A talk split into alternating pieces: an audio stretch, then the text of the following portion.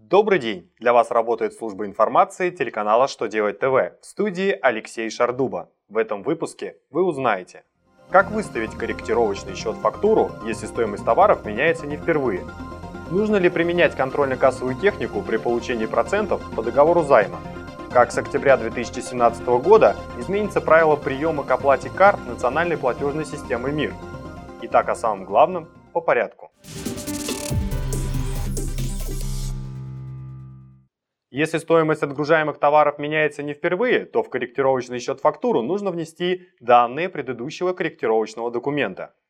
Минфин напомнил, что продавец должен выставить покупателю корректировочный счет фактуру при изменении стоимости товаров, а в его строке 16 указать номер и дату корректируемого документа.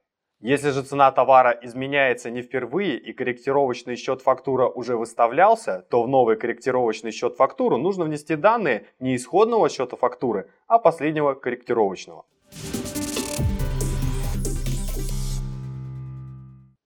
Минфин разъяснил применение кассовой техники при получении процентов по договору займа.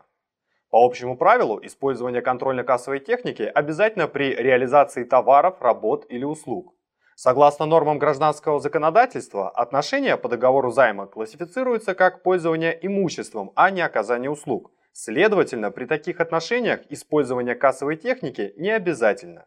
Однако ведомство уточнило, что при реализации залогового имущества использовать кассовую технику все-таки нужно, и исключение в 54 ФЗ по этому поводу не предусмотрено.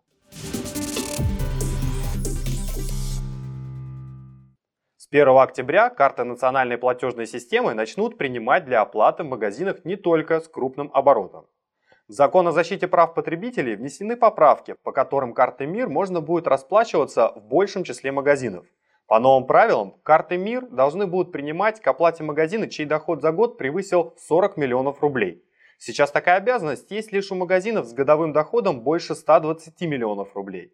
Однако у нового правила есть несколько исключений – к примеру, не принимать карты национальной платежной системы могут в местах без интернета или мобильной связи. На этом у меня вся информация. Благодарю вас за внимание и до новых встреч!